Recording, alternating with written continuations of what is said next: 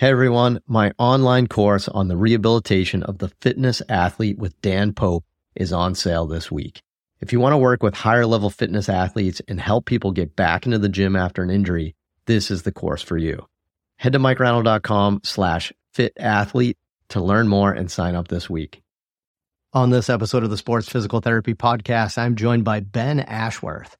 After years spending time in field sports such as rugby and Premier League soccer, Ben is now focusing his time on his new venture, athleticshoulder.com. And he's also consulting with teams and individuals to help solve shoulder performance problems. He's the inventor of the ASH test, which is something we're going to talk a lot about in this podcast episode. I'm really excited for it. Welcome to the Sports Physical Therapy Podcast. I'm your host, Mike Reinold from MikeReinold.com. Hey, Ben, welcome to the podcast. Thanks so much for joining me. How's everything going? Mike, it's going well, thanks. It's been a long time since we saw each other. What is it, about two weeks? no, we uh, we take a, a, several year gap every now and then, but then we see each other for a bunch, and then we'll take another few year gap, maybe. Hopefully, less and less. Exactly. No, it was good to see you the other day. Um, I managed to fight, managed to pin you down for a, for a, a short time. I know you're a busy man, so yeah, no, it's it's always fun. I mean, we we've met in the past. Just you know, um, I think it's always fun to to kind of geek out about things that you're really interested in, right? And I know you and I both have a passion for the shoulder, so I thought that was um, you know pretty good. So anytime I can hang out with Ben is always fun, and I I recommend all our listeners if you see Ben in a conference or you you, you see him coming to a seminar near you go check them out because I, I think the post course dialogue is probably going to be epic, right? Something that you'll really enjoy uh, hanging out with Ben. He's he's a great mind. Is is that a fair statement? You think, Ben? Well, I don't like sort of uh, self self promote. It's very nice of you to say that. So uh, it, it, it's it's great to hear. It's always nice to get feedback from from you know people who uh, know this area really well. And I, I, remember reaching out to you on my own personal development journey. Um, about, I think it was 2016, something around that. And I just wanted to go and spend some time with people who, uh, could add value to what I, you know, thought I knew about shoulders. Um, as I started to develop my knowledge. So yeah, I, I'm hopefully maintaining a level of humility rather than, rather than believing, believing I'm a world leading, world leading expert yet, but, uh, certainly I'm trying to, I'm trying to develop as we go. So well, but I think that's what makes you great at your job, though. In all honesty, it's you're you're going through a personal journey and you're sharing it, and I think to me that's that's always the best type of education. Yeah, that's I think what these podcasts are for as well, isn't it? Sometimes you you, right. you choose a podcast so you can have a good conversation with someone. Um, that's what I do with, with our with our podcast too. Is we invite guests on that we want to hear from uh, and spend some time with. So yeah, hopefully it's the same the other way around. Yeah, likewise. Well, well, for my listeners that may not be completely familiar with your work, um, even though they maybe they are and they don't even know they are, but why don't you start off a little bit about sharing a little bit about about your journey so far um, and, and, what you're currently up to? Because I know you have you have a great past, you know, working in in you know the soccer world, the football world. Um, but I, I know there's so much more to it than that. But um, why don't you share uh, with everybody just a little bit about your journey so far? Yeah, I'll keep I'll keep it brief. Um, it's uh, basically a 25 year, um, physiotherapy, uh, practitioner who has worked in a number of sports. And I, I started out in rugby, professional rugby in about 2002. And then I went into Olympic sports where I saw a load of athletes from summer and winter sports, um, developed some understanding around strength conditioning, which really helped, I think, change my career actually uh, gave me a bit more breadth to my understanding of the whole spectrum of, you know, return to performance and return from injury. And then went to Arsenal Football Club, one of the Premier League clubs in the UK. Great opportunity. Very lucky to get that job, um, with lots of applicants and not being from football myself. So I then used that job, worked with a brilliant team for six years, um, at the sharp end. I uh, had some midlife retirement and then was called to Europe to be the director of performance for Sparta Prague, which is a European uh, soccer team. And then since finishing there last year, which is a choice based on coming back to family uh, in London, I've then started to grow my own business. So I'm exclusively now working um, as sort of directing my own my own company, Athletic Shoulder Limited, which uh, has, as we'll talk further about, I'm sure, um, been sort of growing on a number of fronts over the last year. Yeah, that's awesome. It, it's been fun to watch this career too, just as I've gotten to know you over the years and, and, kind of see all these developments and really starting to build out this athletic shoulder company that in your website and your educational products that you're, you're starting to come out with now. I think they're going to be really great, great resources for everybody. Um, I'm excited about it. Um, I gotta ask though, you know, you have a lot of past experience in like the field sport world, which I don't necessarily think of as a shoulder type situation. Oh, I guess rugby is right. Rugby has a lot of contact and a lot of um, issues like that. But um, being in soccer for for so long, um, what got you into shoulder injuries? Yeah, actually, I mean that was this sort of funny thing. I didn't go to Arsenal for shoulder injuries. I went there for the money. Let's be honest. Um, and uh, I, I'd I'd sort of shoulders had passed me by in rugby because there was quite a lot of contact collision and then uh, we, we saw a bunch of different athletes from different sports. I worked with a few judo players, a few boxers, um, and some other like gymnastics and, you know, all, all the sort of Olympic sports, but not specifically shoulders. Um, so it was only when I became the judo physio in 2009 as part of my English Institute of Sport role that I was almost knee deep in shoulders, right? We had 20, 24% of our injuries, our time loss injuries were knees and 23% were shoulders. So I suppose I could have become a knee specialist, but those are easy. so right. I thought, I thought, I thought I'd challenge myself a bit. And, um, you know what it's like. You sort of start to read, um, then you've got to rehab five labral rehabs, uh, at the same time. You get better, you make some mistakes, you learn on the job, and then people start to ask you for help in that area. And that was just part of the, the evolution of my shoulder understanding. And then I just kept that on. Uh, I, I, enjoyed it a lot. I worked with some good people, setting up some early courses, um, people who I could gain great value from. And I kept conversations going outside of the day to day job. I, you know, I've always been someone who, who, uh, isn't a nine to five, uh, in terms of, in terms of work. And I engage with people, you know, like yourself and, and Eric Cressey and, and Kelly Starrett and whoever else would, would, would be out there that wanted to, wanted to share ideas and got speaking to teams in a very non-threatening way. So, uh, you know, people would contact me about it. I'd offer to present to them and for a, a number of years, um, developed some really good relationships, uh, as I started to sort of build a better understanding.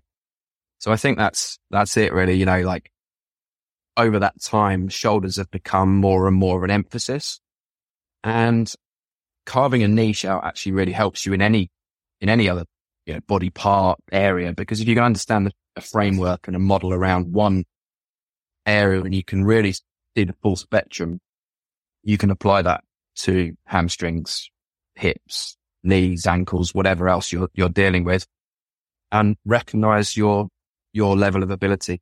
You know, so if I see a complex hip now, uh, which is rare, but if I did, I'd send them on to my good friends who are, you know, who are, who are much better at that top 10% than I am. So. right.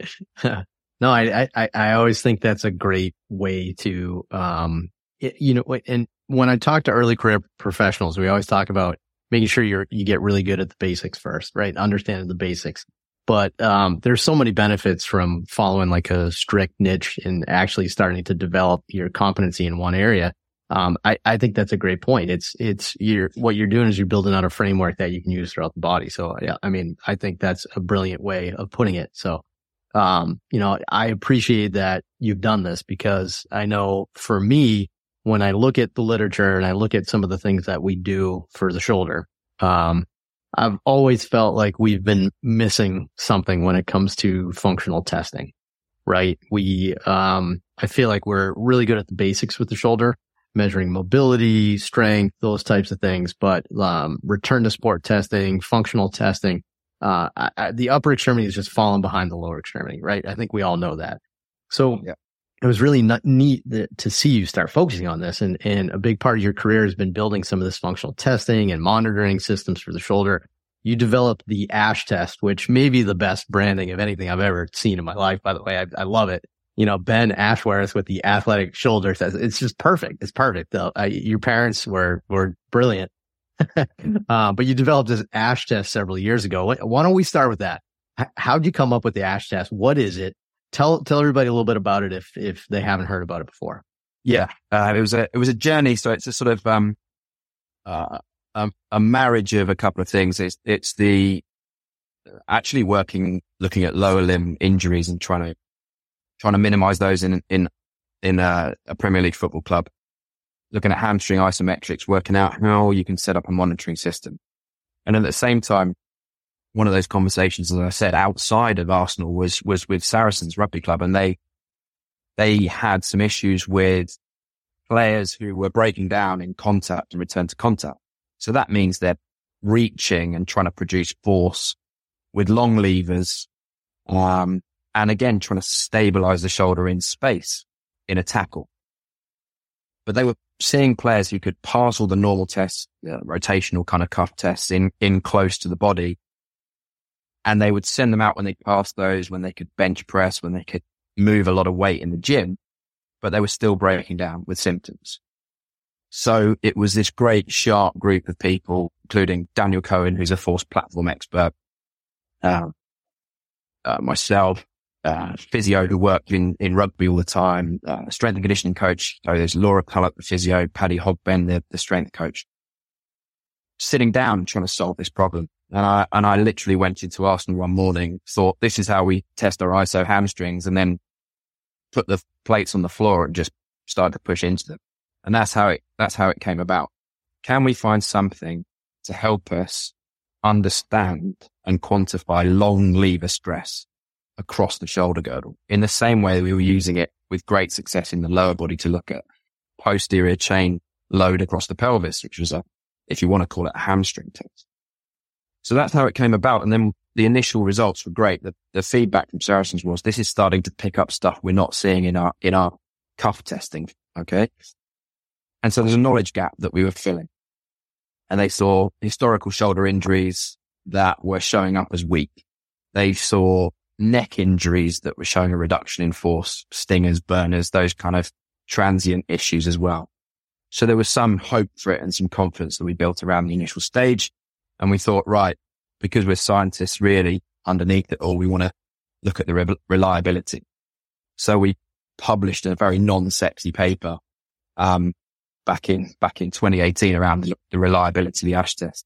And I think that's really probably what started this um, introduction of this concept to most people was probably seeing that paper, right? And and then starting to um, see you apply it and see how you've kind of used it over the years. I know it's something that we've we've all wanted to learn more about. So um, if if the person listening hasn't seen the test before, and you should, by the way, I'll, I'll put links to it. I know it's an audio podcast, right? So it's a little interesting to visualize sometimes, but walk us through it a little bit. Tell us a little bit about what the test procedure is. Cause I think it's easy to visualize when, when you describe it, but we'll put some links into it and into Ben's website so you, you can make sure you see it. But walk us through the test procedure and what is involved with the ASH test.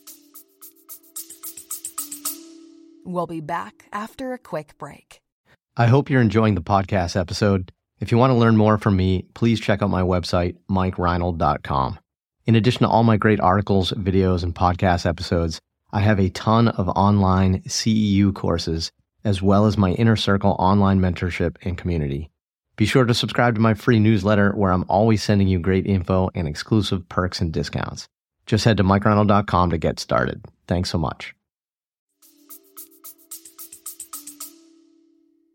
Yeah. So the, the ash test is a, we, we, we get the, we get the player lying on their front, uh, in prone and we push down into the force plate. So we're pushing, if you like, into almost horizontal flexion, horizontal adduction. Um, but it's in three positions. So we wanted to capture the demands of overhead positions in, rugby. They'll, they'll score a try with the arm in a in a fully elevated position. So at 180 degrees and they get some labral injuries from doing that that are seen by some of the surgeons in our, in, in the UK. But then you also, we also wanted to capture some of the more wide open field kind of tackle position. So a Y position and a T position. So 135 degrees abduction and 90 degrees abduction, all again pushing in an anterior direction because we were interested in can someone produce force in those wide positions to prevent their arm going into hyperextension? Um, and, and so based on what we knew about the isometric test, we thought, well, this has got some, this has got some benefit, potential benefit. The test is a three second maximal fast as you can go. So we're attacking it as fast as you can and then sustaining that contraction for three seconds. And we do that across all three positions. If we're looking at pre-season screening or getting a benchmark um, of, of a group of athletes. And then what we'll do is we'll use, utilize that either in a return to play process, or we might utilize it when we're looking at tracking and monitoring a player across, uh, across the competitive season. So you do three positions. I think we're all familiar with I's, Y's, and T's. Very similar. Um, where lying face down, so prone and pushing into the force plates. Um, between the three positions, I'm kind of curious. What, what do you tend to find? Um, it seems like to, to me, from my experience, T's and Y's oftentimes are a little bit more similar, but I's tend to be a little bit different. Um, tell us a little bit about the three positions. Do you always do all three? Is it, is it, are you looking for different things in those three positions? Or do you think that this is better done as a series and that the summation of all the information is, is probably the most helpful? Yeah, that's good, good insight because I feel exactly the same. The, the T's and the Y's are pretty similar. And, and the other thing, the difference between the I and the T and the Y in the original ASH test protocol is that for the T and the Y, we've got our hand, the opposite hands behind the back. So you can't actually use it to fix on the floor. So we create this almost um, rotational um, stability issue around, around the trunk and pelvis as one of the potential limiting factors for pushing out in these wider T and Y positions. So when I've looked at pilot correlations of these, the I tells you something different to the Y and the T, but the Y and the T are quite closely linked to each other. All right. And the, the other reason why the I's a little bit different is because it's more stable. The arms by the side. So we get a max force there. We get, if, if the I is 100%, the Y will be about 85% and the T will be about 75%. So we see a normal kind of, if you like, ratio between those. And we know if something's a little bit off there, then it could be related to either a, a, a lack of range to get in an overhead position, or it could be due to a, an angle specific difference that we may pick up something in the Y position, maybe through a, a painful arc. We might see that the T lines up more with a, a pec major or fibers of the pec major as an example in someone who's had a, a previous pec injury. So there's still a lot to learn and understand and put into context. But I think that's how we kind of can, can utilize this. We know based on thousands and thousands of tests being done over a number of different athletes from different sports now that it when we revert to the mean, we can see that relationship bears out with I's and Y's and T's. So if you don't see that relationship, and, th- and that's where I think they play well together. If you don't see that relationship, then we know now because there's, there's so much data out there that there must be a reason and it, you, you have to dig a little deeper. So, um, I think, I think you said that well with the Y's and the T's. Um, I, I was going to ask you about this about the I's and I'm glad you brought it up. But in your experience, if somebody has limited overhead mobility, does that correlate to them being able to produce less force or is it more force? I mean, what, what have you seen? Yes. So, I mean, the sort of natural screen for going into these high force, high rate tests is firstly, like, do they have enough overhead range to get in that position? And if someone just is, you know, thoracic kyphosis, big uh, rugby prop forward and they just don't have that range of motion. We're not going to put them in that position and test them. That's just a, that's a given. But when we're coming back into someone we know has that overhead range and they're sort of getting into that range from a mobility standpoint, but then you ask them to produce force there, that, that ability to produce force in that kind of outer range motion, it can be inhibited by, you know, muscle tension um, it can be inhibited by um, a lack of um, strength in those positions as well. And it can be limited by just inhibition and fear avoidance being in those positions. So that's, that's what we see. I think that I, because it's the highest force test, we see the biggest deficits when it's not right. Um, and certainly when we see someone who's got restricted right shoulder mobility, free left shoulder mobility, we'll probably see that bear out in an I test in terms of their ability to produce, produce peak force. We see drops in force in those positions when they lack range. Yeah. That, that makes sense. Um, how about symmetry? So in normal people, normal athletes, even uh, some that even play, let's say, unilateral sports like overhead athletes, are you looking for symmetry? Do you do you find that to be normal, or do you find that some sort of asymmetry is acceptable? Yeah, I think from you know from your experience as well as of testing uh, unilateral sports, I mean, where are we going to draw the line in the sand? Right, we've got this this bell shaped curve of you know normals and and outliers, but it probably comes back to around 15%, something like that. If, if someone's going 20% plus in terms of asymmetry, we start to have a conversation. And I think that's probably a good line in the sand for people who haven't tested overhead athletes is, is, is a 15% is a good start point for a conversation. Um, but it will depend on their training age, you know, what they've actually been doing in the gym with the other side. Are they just are they just throwing? Are they just playing tennis or are they actually doing some decent body conditioning? And if that's the case, we might see less than 15%. We might see somewhere around, you know, 10, 12%. Now that's not, not a worry because we can look at each shoulder kind of in isolation and say, well, relative to their body weight, you know, are they scoring as much as we'd see across a number of athletes, male or female, depending on age in that sport? And so we can use that and say, well, this goal is hitting a, you know, a minimum standard, if you like, for where we believe they need to be from a, from a force production point of view. And I think that's always a great way of looking at it too. I, I know with my overhead athletes, oftentimes I want them to be stronger on that side, right? That's the arm that they use. Um, especially with this testing in the ASH protocol, it's to me, these are a lot of the acceleration forces that, that go with velocity and some of our overhead athletic uh, motions that we see with our, our, our people in front of us each and every day.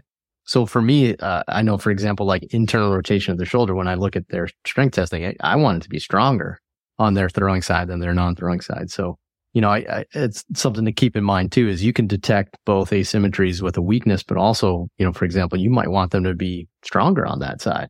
Right. And again, anytime you can look at a test that, that looks at side to side differences and, and trying to find just that small 1% to make our athletes better, I think that's huge. Right. So, um, so, so Ben, the, this involves force plates. Most of us have force plates. Oh, I shouldn't say most of us have force plates. A lot of people are starting to get force plates. I'll leave it at that. Right. More people should have force plates. I think we can all agree.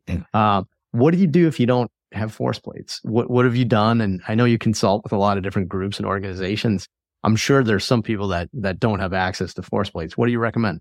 yeah, we've done a load of different things. Um, and again, we try and try and make it as scientific as possible. So, you know, have we, have we built some evidence around it? So we've got great confidence in the evidence or have we just got great experience? So we've still got confidence in it, but we need to go through a more scientific, uh, but, you know, reliability process.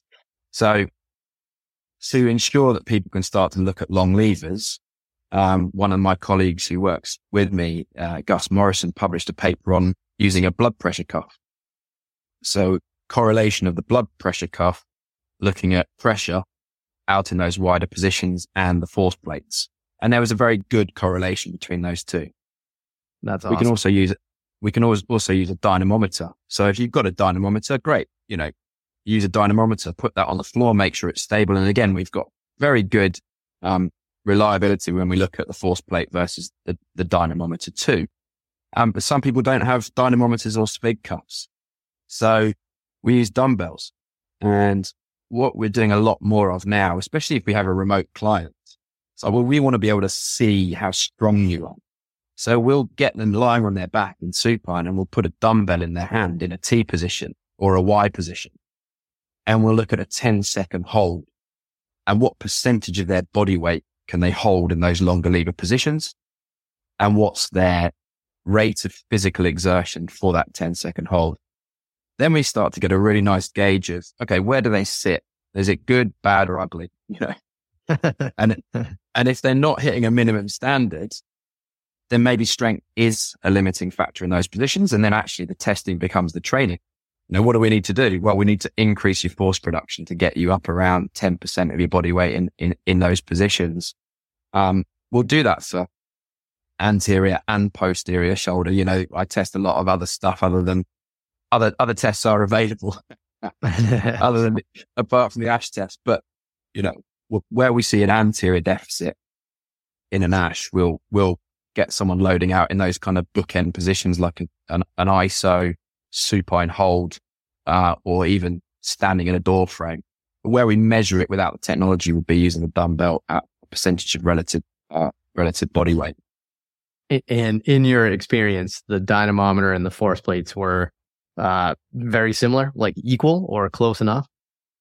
Very, very similar. It, the only difference is for those people who are really into this testing stuff is the height. So if you put a force plate on the floor and it's four centimeters above the ground, and if you put a dynamo on the ground and it's it's three, there's going to be a slight offset, but that will that will remain consistent across the tests. Um, and the reason why that's important is because you know if you're coming into an environment, a facility, and you're testing on the plates, but then the player or the athlete's going off playing tennis in another country and they're taking a, a, a dynamo with them, maybe to use as a monitoring tool. We just need to be cognizant of the, the slight offset there so we don't start getting too concerned if those numbers drop by you know, 10, 15 newtons in it. It's a different test. I think that's what we've, right. we've got to understand. You test in different equipment. It's going to give you different answers and we just need to be aware of that. Right. Well, but I, I, I, like the options though, right? That, you know, you talked about a blood pressure cuff. I mean, I don't think you can get uh, any more low tech than that, right? And, and the dumbbells, I think is fantastic for that, um, for that distance client, like you mentioned, that doesn't, doesn't even have access or you don't even want to try to explain to them how to use that blood pressure cuff, right? That must be terrible. But, but I, I, again, another reason why people should at least have a dynamometer, like a handheld dynamometer in their clinic, I think should be kind of kind of one of the baselines of what we do nowadays. But um, I, I, you know I think it's great to see that you can use some lower tech stuff like the blood pressure cuff as well. So um, awesome. So okay, we have our force right. We're looking at that position. Tell me what metrics matter the most to you, because I know anybody that's used force plates know that there's a ton of different uh, data points that we can get um, obviously we have, we have force, right? But there's also the concept of the, the, how fast you can produce that force, the rate of force development and so many different ways to look at that. What do you like to look at for the metrics that you think tell you the most from this test uh, procedure? Yeah. I mean, peak force is a given. It's very stable and it, it actually gives you quite a lot of good information. Um, but for me, the rate of force stuff is interesting. It comes back to uh, we've done quite a lot of work now. Part of my PhD has been looking at uh, validation of uh, and, and reliability of rate of force development.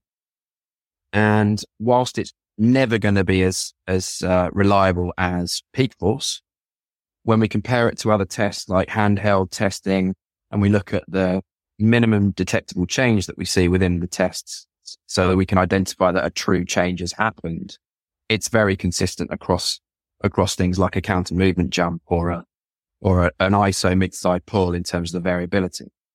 So the measures we look at actually it kind of makes sense, but the, the shorter the time frame that you try and look at for rate of force development, the more variable that's going to be.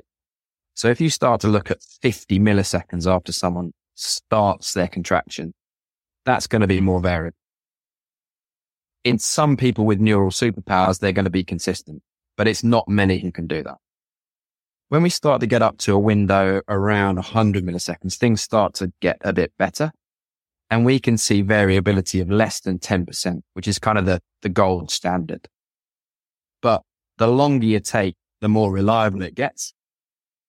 And the window we're trying to look at is around 250 milliseconds. So 100, 150, 200 or 250 it gets more reliable the longer you take. But we want to find somewhere where we're looking at that real aggressive attack phase and one those kind of markers that may be more sensitive to pick up, um, return to performance, maybe, uh, performance kind of correlations like a throwing velocity or spike velocity. Um, and we also want to be around the meaningful time points for injury. So in a blink of an eye is when an injury happens. Hmm. you know, so we're starting to look at, we're starting to look at time to peak force, which is a measure that people often use on handheld dynamometers. There's 50% coefficient of variation in those tests because it is so inconsistent. If you someone ask someone to produce force, they'll end up producing their peak force around two or three seconds into an ISO test. So if you ask someone to attack it, they never hit their max force in the first 250, but what percentage of their max can they hit there? So long story short, you can tell I think a lot about and read a lot about RFD. if I had to put my hat on it, I'm, I'm using a hundred milliseconds rate of force development over the first hundred milliseconds. That's been the one where I think we've got that sweet spot between something that's really relevant to the demands of the sport and protecting the joint and keeping it stable against injury.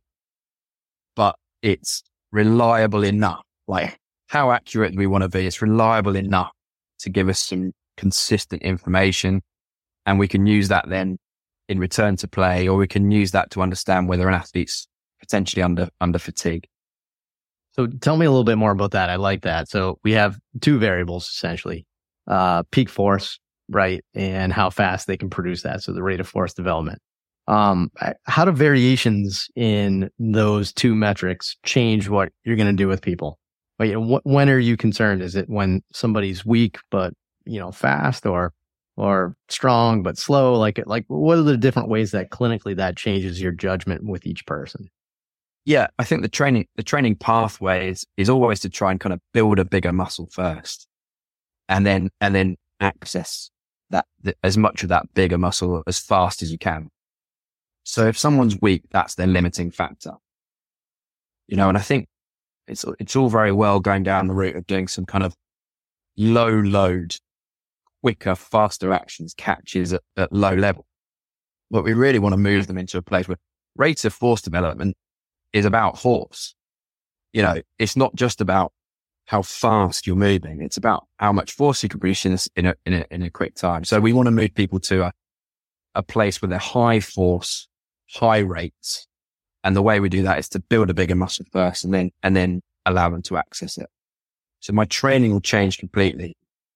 We might do some, um, you know, in terms of like developing force in those weak uh, athletes, we'll just do some, you know, slower movements or ISOs under higher load. We might progress them from initial capacity work to more max strength work.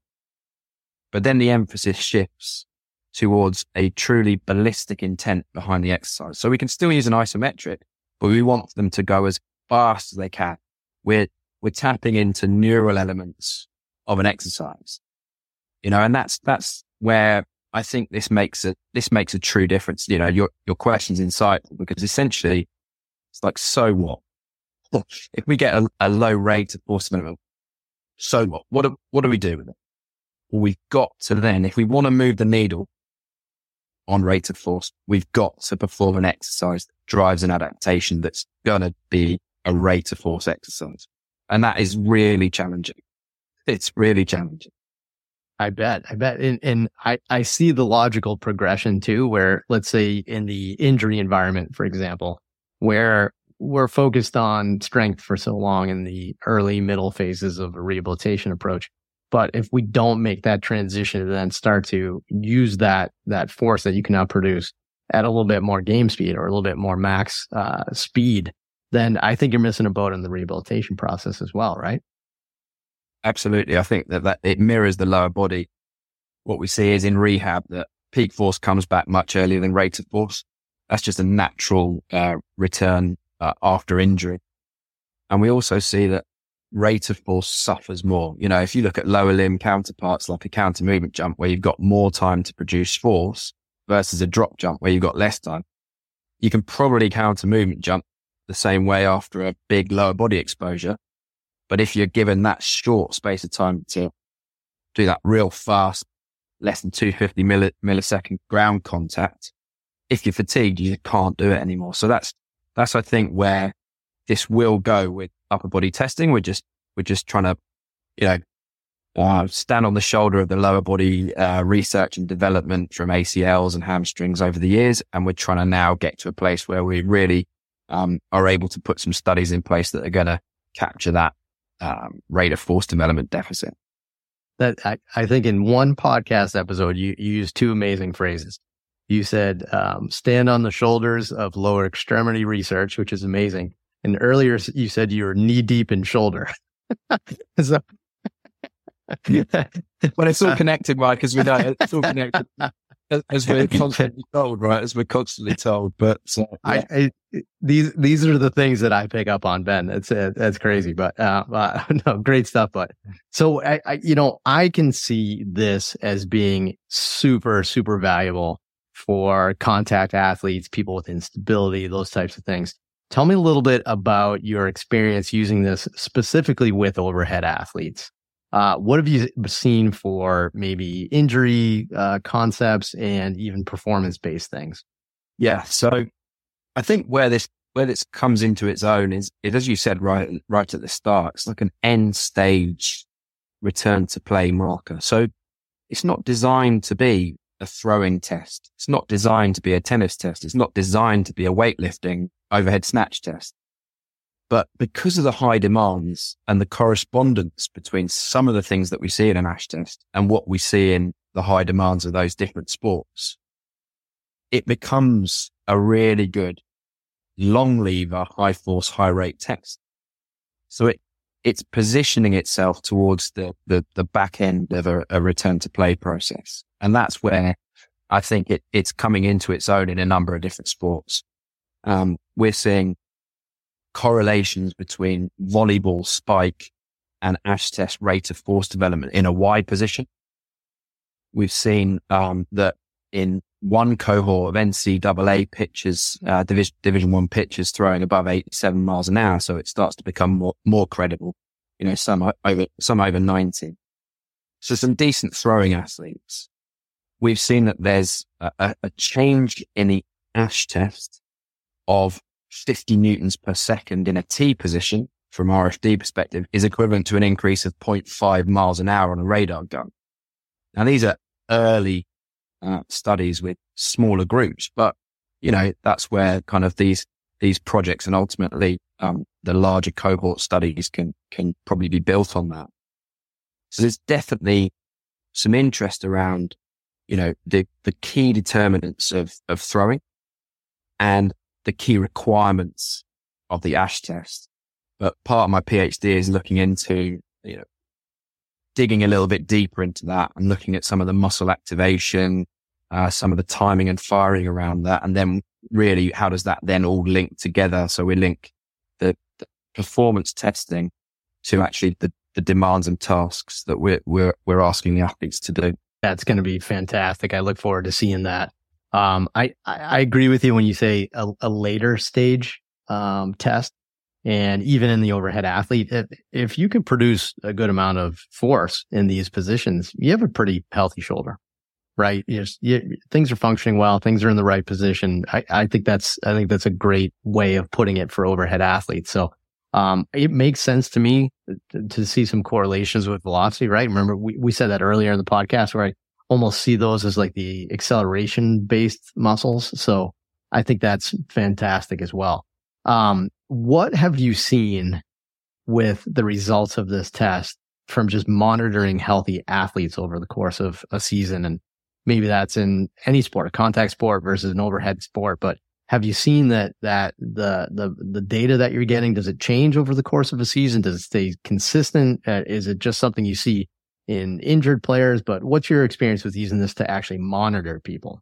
Yeah, so I think it's it's a test that's been used in a number of different ways around monitoring, and some people might do this once a week in in a throwing population, as an example.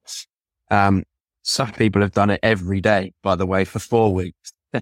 so I, I, apologize to the athletes that had to go through that process as part as part of my PhD what's interesting is, and I suppose the summary is, even in those four weeks, because it's a new stimulus, and this is, this is quite an interesting thing, I think, because it's a new stimulus and you're asking someone to do this high rate of force development exercise, actually athletes get better at doing it.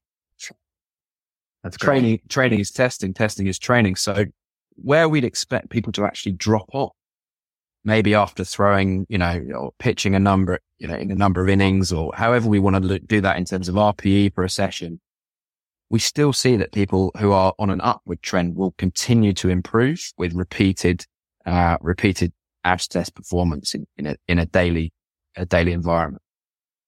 When we use it as a monitoring tool, it's been used really on a kind of, let's say we take a starting pitcher, we use it on day three.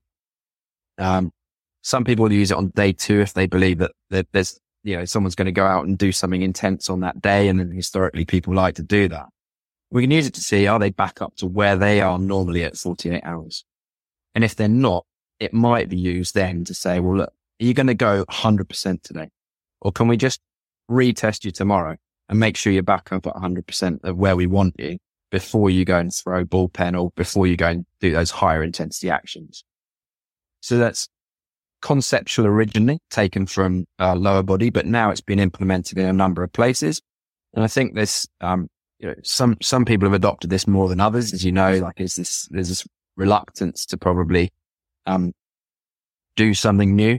But when you're talking about a one second version of this test and you might do two or three reps, I think the, the load demands compared to throwing a baseball, you know, 95 mile an hour, um, is relatively uh, a drop in the ocean. Um, and I think also compared to a lot of the, you know, the preparation work that's done, which is slow speed, um, you know, low load, high repetition, actually putting in something in there that's in a stimulus that's going to protect a joint and challenge a joint is a really useful tool to help develop athletes in, in terms of protection against those kind of throwing demands. Fantastic. I, am really excited to see this uh, PhD research that you're working on come out, Ben. I think that's going to be really impactful for us all. Um, I can't wait to to continue to see more and more people that have started to use it start to produce some research with it. And that, you know that's about to come, right? That's just how these things tend to evolve over time. So uh, it's going to be great to see all the different things that we can uh, get out of this testing. So thank you for this, and thank you for joining us on the podcast today to share a little bit about this. Um, you guys got to check it out. Um, go to the show notes uh, on the website or in the podcast and um, click some of those links to find out a little bit more about the ASH and Ben. But Ben, before we let you go, we got to do quick high five, five quick questions, five quick answers to learn a little bit more about you as a person, right? I, I, this is kind of my favorite part of the show. But uh, first question What are you currently working on for your own professional development, your own con ed? And I know that's hard when you're going through a PhD. So I'll give you a little credit on this first one, but what, what are you doing for your own personal development? Well, I, I, do like to listen. I do like to listen to stuff. If I'm not reading, if I'm not on holiday, I don't tend to have an actual hard copy book. Um, but the one book I bought on my recent trip was um, Never Split the Difference, which is Chris Voss, who was an FBI negotiator. And for those people who haven't unlocked the secret power of negotiation in, uh, you know, contract negotiation or even any, any sort of day to day, um, day to day, challenge, buying a car, whatever. It's brilliant. I mean, takes you to some pretty awkward places. Or it's, it's not easy, but just by putting some of the stuff into practice, it's incredible the shifts you can get with, um, with, uh, negotiation and, and the way it's sort of sold is, is brilliant resonates very well with me. So that's a good one. I mean, isn't everything in life a negotiation technically? Pretty much where it comes down to, yeah. And if you've got those special set of skills like this guy has, um, then uh, yeah, you you can start to really influence people. I would hate to be married to that guy. I apologize in advance. I don't know. He's probably a great guy. I apologize, but what is one thing that you've recently changed your mind about? Um, unfortunately, this is a bit technical, um, but it, it's around uh, trunk assessment. So we we historically look at a lot of these hold isometric endurance tests like Biering-Sorensen's and side planks and and actually we've kind of got really good at measuring peak forces in lower body, got pretty good now at upper body, but the missing link is is the trunk. So I've been starting to look at peak force in like a modified Pallof uh, isometric. And um, we're starting to see some pretty good information around that. But I would a call to action for everybody else is to just have a look. It's on my Instagram page, what we're doing. But um, there's more and more people in rotational sports looking at rotational peak force testing. I think that's going to be the next, the next sort of big game changer, if you like, with, with this kind of physical profiling and um, strength and conditioning. For sure. And then subsequent to that would be rate of force development, right? Exactly that. Yeah. Cause you can get both isometrics are great. So once you set up a good position, a good process and you, you, you and I know because we were standing over Lenny the other day looking at, you know, the, the requirements of quality assurance to get the best data. And you can always tell when someone has thought about it, tried it, practiced it and refined it like Lenny had with the, uh, ISO knee extension as an example. Um, and you can see others who just never have because they haven't done it, felt it, tried it and looked at it uh, over a right. period of time. So that's that's what needs to happen with the trunk trunk rotation test. I I agree. I agree. Um, what's your favorite piece of advice that you love to give uh, your students or early career professionals that you mentor? Yeah, from my own personal experience, I I got a lot of patient mileage. I was exposed to a huge amount of individuals, and I had the opportunity to make make mistakes and learn um, in a very well supported, uh, low pressure environment. It's also important that you get a chance to, to try things, apply things yourself. So not just to go along take notes, but actually to have a chance to put things in place. Um, because if you've never problem solved, uh, even at lower levels, how are you going to do it when you end up in, in, in the elite game? Um, so that's it. Protected, but high level exposure, volunteer, get yourself out there, multiple different sports, multiple different environments. Um, that will set you up set you up well for the future. I love it. What's coming up next for you, Ben? You never know when you're trying to grow a business, do you? But um, yeah, I'm sort of going where the wind blows at the moment. But well, a skiing holiday in 70 days, not that I'm counting. Um, and as one of the athletes said, "Oh, you must you must be doing well as a business if you're allowed to take a ski holiday on December the 12th." So that was a that, that's that's a great thing. But basically developing online learning and education with my business partner there, Alex Wolves. Um, that's been going well. We'll release a, a, a, training course early in 2024 to complement the level one course and the, um, and the testing course that we just released in September. Um, so that's that coming up. Um, and then we're going to try and get a few more people on board, uh, working in London on the, on the rehab side as well. Some good people, um, hopefully to build the business nice and steadily so we can, we can, um, deliver it to, to more people in London. That's fantastic. I love it. Well, how do people learn more about you and, and the ASH test and athletic shoulder? What's the best place to find you? Yes, I'm on I'm on all the social channels. Uh, LinkedIn, just Ben Ashworth, and uh, Instagram's probably the best place at the moment at Athletic Shoulder. Um, or you can go to the website uh, www.athleticshoulder.com. That's awesome. Ben, thanks so much for joining us today and sharing your experience with this. That was awesome. I'm sure everybody's going to take a lot out of this and hopefully more and more people use this ASH test. So please check it out if you didn't. And again, thank you, Ben, for joining us. Mike, an absolute pleasure. Can't wait for the next one. Thanks so much for listening to the podcast. If you enjoyed this podcast, please subscribe, rate, and review us on Apple Podcasts, Spotify, or wherever you listen to your podcast. And please share this with your friends to help spread the word. It would really mean so much to me.